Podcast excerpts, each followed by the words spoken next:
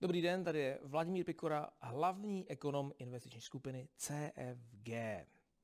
S velkou mediální pompou nám vláda v květnu představila svůj balíček opatření na zlepšení stavu veřejných financí. Nicméně už koncem června se ukázalo, že vše bude jinak. Na škrtech se totiž nedokáží ve vládě shodnout.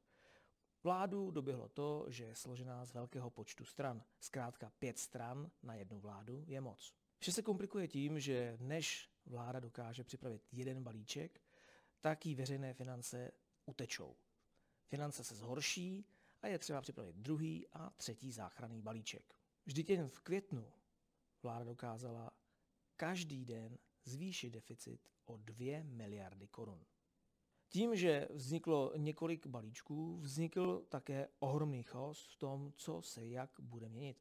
A proto samotní politici se čertí, že nemají dost informací. A jde to tak daleko, že například předseda rozpočtového výboru za stan Josef Bernard tvrdí, že o úsporách nad rámec konsolidačního balíčku nic neví a neměl dostatek informací. Zbyněk Staňura jako minister financí mezi tím tvrdí, že v příštím roce bude deficit státního rozpočtu činit 235 miliard korun. Nicméně jeho šéf Petr Fiala, premiér, tvrdí, že výsledný deficit bude někde v rozmezí 235 až 270 miliard. Jinými slovy, my už nemůžeme věřit ani vlastnímu ministrovi financí. A kdo jiný by měl mít o věci větší přehled? Za největší problém považuji to, že se vláda snaží prosadit velké škrty, na nichž ovšem nepanuje celospolečenská schoda. Je tam vidět ten problém, že vlastně za ministrem financí stojí pouze ODS a možná lidovci. Problémem ministra je to, že nedokázal přesvědčit jednotlivé ministry o tom, jak nutné je škrtat. Ukazuje se, že stačí vyslovit pár položek a mnozí politici řeknou, přesto nejde vlak. Takže když řeknete, že by se bylo potřeba škrtat taky třeba ve školství, ve vědě a podobně, řeknou vám, že ne. Ale to vůbec nepochopili, jak vážná situace je. Veřejné finance jsou tak špatné, že je potřeba škrtat úplně všude. Myslím, že minister financí přišel také s velmi neprozíravým tahem, že se sníží platy ve veřejné sféře. To pochopitelně hned narazilo. Podle mě neměl nic takového někdy slibovat. Měl přijít s tím, že je ochoten klidně i zvýšit platy státních úředníků, ale jen tehdy, pokud se sníží jejich počet. Myslím si, že počet státních úředníků a státních zaměstnanců je vysoký a mohli by se dva úředníci nahradit pouze jedním. Doba pro škrtání pracovních pozic je příznivá. Ukazuje se totiž, že máme velmi nízkou nezaměstnanost.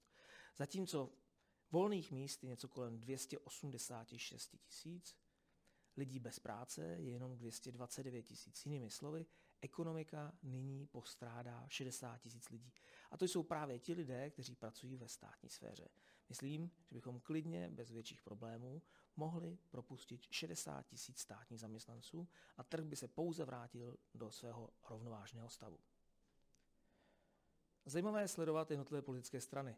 Zatímco ODS něco tlačí, ostatní politické strany jí do toho házejí vidle. Úplně nejlepší jsou lidovci. Ty jsou naprosto sticha, nic o nich nevíme a potom se najednou ukáže, že dokázali pro své voliče na Jižní Moravě vylobovat to, že takzvaná tichá vína nebudou daněna. Nicméně podle mě nakonec vše dočká se velkých změn a ukáže se, že i tady bude potřeba něco změnit a že daně zde zvedneme. Na výjimky není prostor. Do budoucna je potřeba, aby příští státní rozpočet byl hlavně realistický. Problém stávajícího rozpočtu je to, že máme nadhodnocené příjmy a podhodnocené výdaje. To se už nesmí opakovat. Příkladem je tzv. windfall tax a daň z nadměrných zisků. Tady stát očekával, že získá 100 miliard a nakonec jich získá jenom 40. Jinými slovy, 60 miliard se někde ztratilo.